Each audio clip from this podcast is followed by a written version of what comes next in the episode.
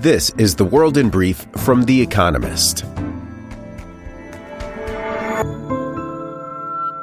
Our top stories.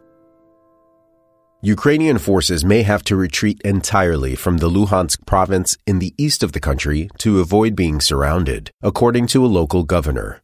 It is Vladimir Putin's goal to capture the Luhansk and Donetsk provinces, collectively known as the Donbas region, in full. On Saturday, a Communist Party deputy in Vladivostok, in Russia's Far East, defying his party's line, called on Mr. Putin to stop the war.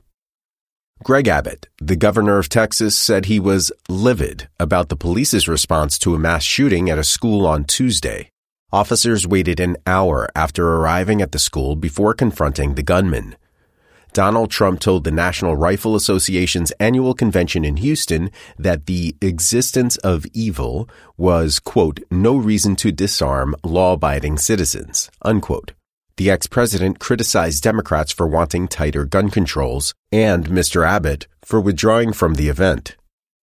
A federal judge dismissed a lawsuit by Donald Trump attempting to halt the New York Attorney General's probe into alleged fraud at his real estate business. It was the second legal defeat for America's former president in two days. On Thursday, he was ordered to testify under oath in the civil investigation. Previously, the state prosecutor's office said some kind of enforcement action against Mr. Trump and his business would probably come soon. America imposed new sanctions on entities linked to North Korea's weapons program, including two Russian banks and a North Korean company. North Korea has recently increased its testing of rockets, including banned intercontinental ballistic missiles, and is preparing to test a nuclear device, according to the South Korean government. On Thursday, China and Russia vetoed implementing stricter sanctions through the United Nations Security Council. Japan said that it would accept some tourists again, having kept its borders closed for two years in response to COVID 19. Visitors from 98 countries and regions will be allowed as part of tour groups from June 10th, though some may have to quarantine. Travel restrictions for foreign residents, business travelers, and international students have already been relaxed. Iran seized two Greek flagged oil tankers in the Persian Gulf. The action appears to have been payback for Greece's role helping America confiscate oil shipments from an Iranian flagged ship in Greek waters earlier this week. Greece's foreign ministry accused Iran of acts of piracy. China's foreign minister, Wang Yi, visited Samoa, where he signed an economic and technical cooperation agreement with the Pacific Islands leaders. Mr. Wang, who is on a 10 day tour of the region, then headed to Fiji. China's diplomatic push in the Pacific has caused alarm in Australia and New Zealand. In March, the Solomon Islands signed a security agreement with China. And word of the week Jubilee, a celebration of stasis. Britain is preparing to mark the Queen's 70 years on the throne.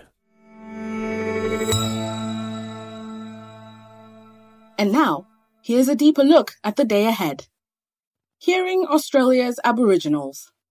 55 years ago, Australians voted in a referendum to remove a clause in the Constitution that excluded Aboriginals from the national census. Each year, the country commemorates the anniversary of that milestone with National Reconciliation Week, which began on Friday. Now, Australia's new government wants to hold another referendum on Aboriginal rights. Anthony Albanese, who was sworn in as Labour Prime Minister on May 23rd, wants to implement the quote Uluru Statement, which was issued in 2017 by Indigenous leaders who sought more power over the laws and policies that concern them. Among the statement's demands is a call for the establishment of a, quote, First Nations voice enshrined in the Constitution. Aboriginals make up about 3% of Australia's population and are disadvantaged in almost every measure. This, their leaders argue, is because they are not, quote, heard. The previous government dismissed the statement's call on the grounds that establishing a, quote, voice risked competing with the two existing legislative chambers. In reality, any new body would probably be advisory. But Mr. Albanese wants to answer the Uluru Statement's, quote, patient, gracious call with a referendum on whether to set up such an advisory body within three years.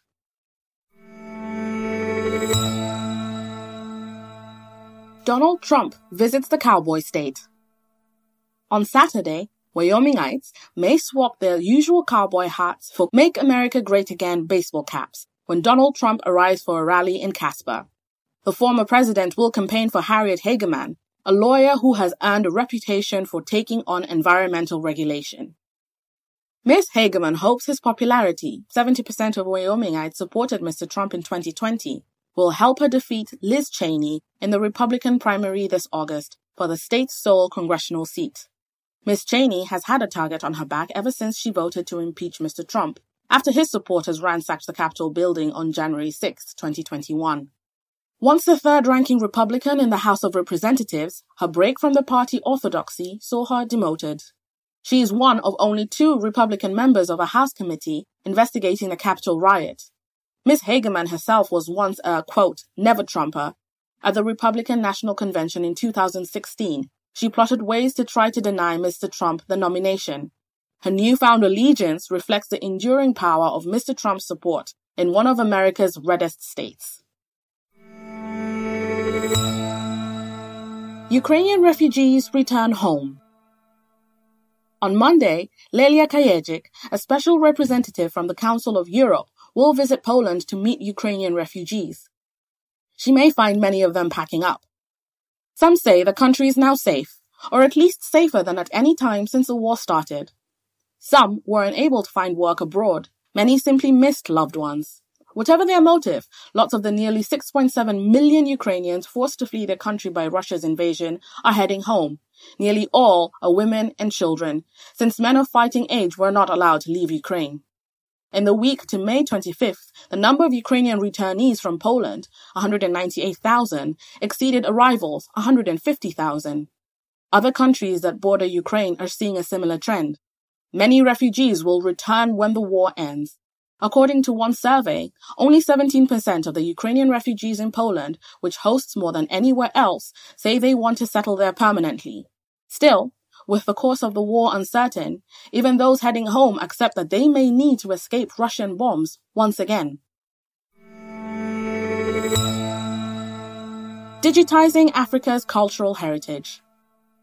Timbuktu conjures up images of gold and Saharan caravans, but the Malian desert city was also a flourishing center of knowledge.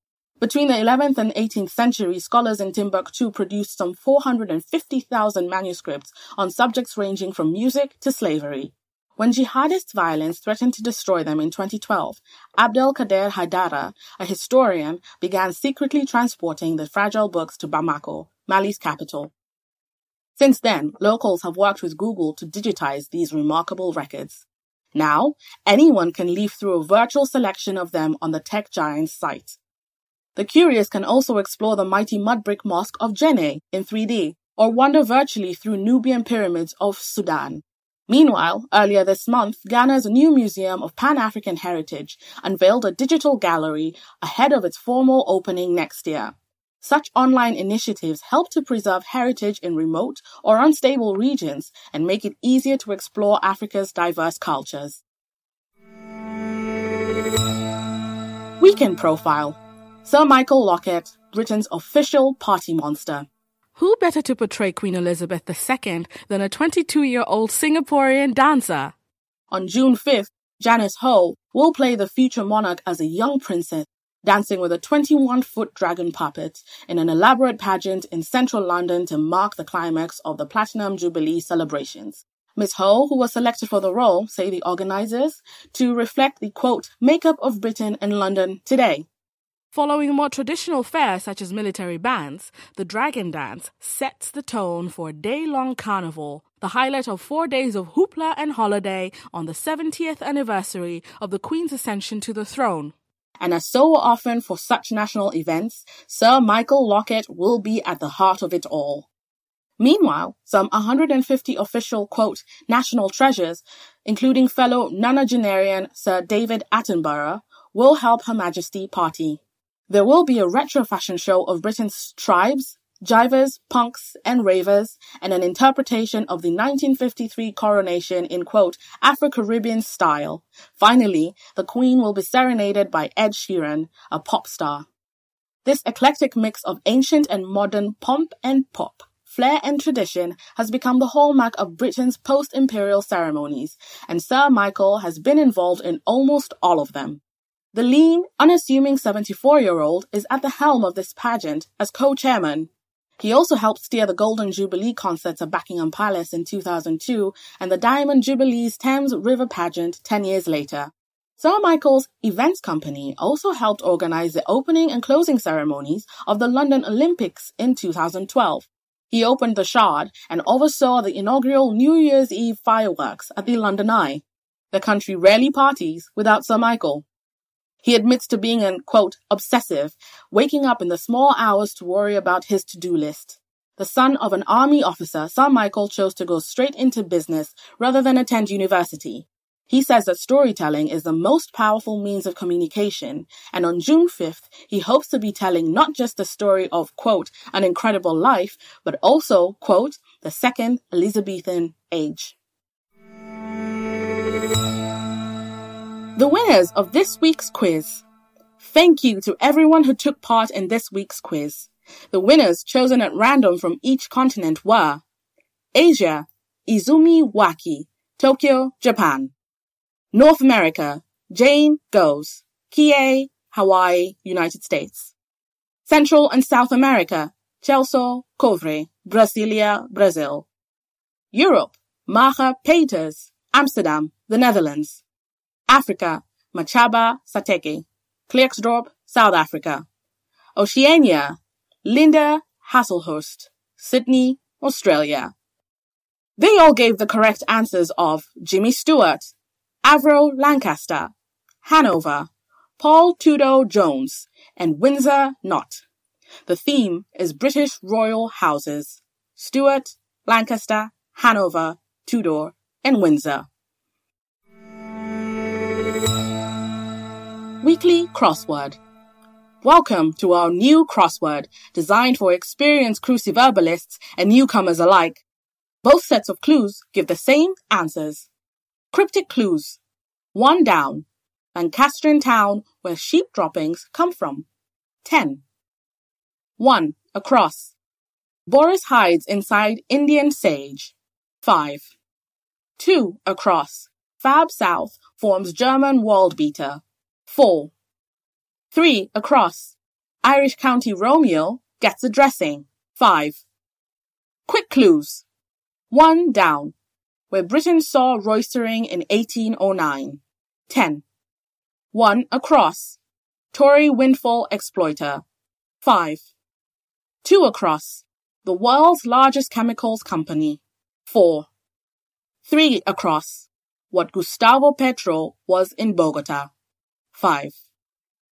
Email all four answers by 9 a.m. BST on Monday to crossword at economist.com along with your home city and country. We will pick randomly from those with the right answers and crown one winner per continent in Friday's edition.